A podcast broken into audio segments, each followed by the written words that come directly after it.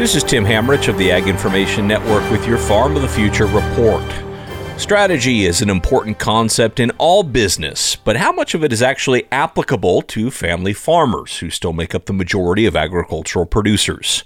Maverick Ag co founder Evan Shout says despite the size of your operation, risk management is a technique that should be practiced on all farms. As farmers, we only get so many years at this. We only get to turn our inventory once a year, which gives us very little time to actually take advantage. So it's more we have to get the focus away from costs, first of all, and more to return on investment. So, so what are we actually getting back? So if I spend 20 hours a day in a tractor, am I missing out on marketing? Am I missing out on the strategic planning or getting the debt in the position that I can expand if an opportunity came up? So it's first of all figuring out that unique ability of, of what am I good at?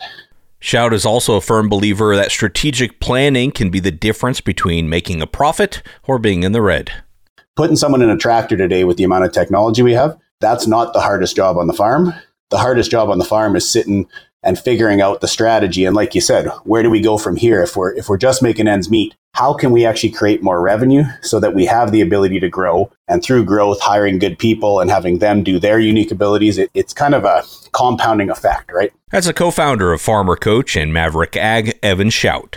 This is Tim Hammerich with the Ag Information Network.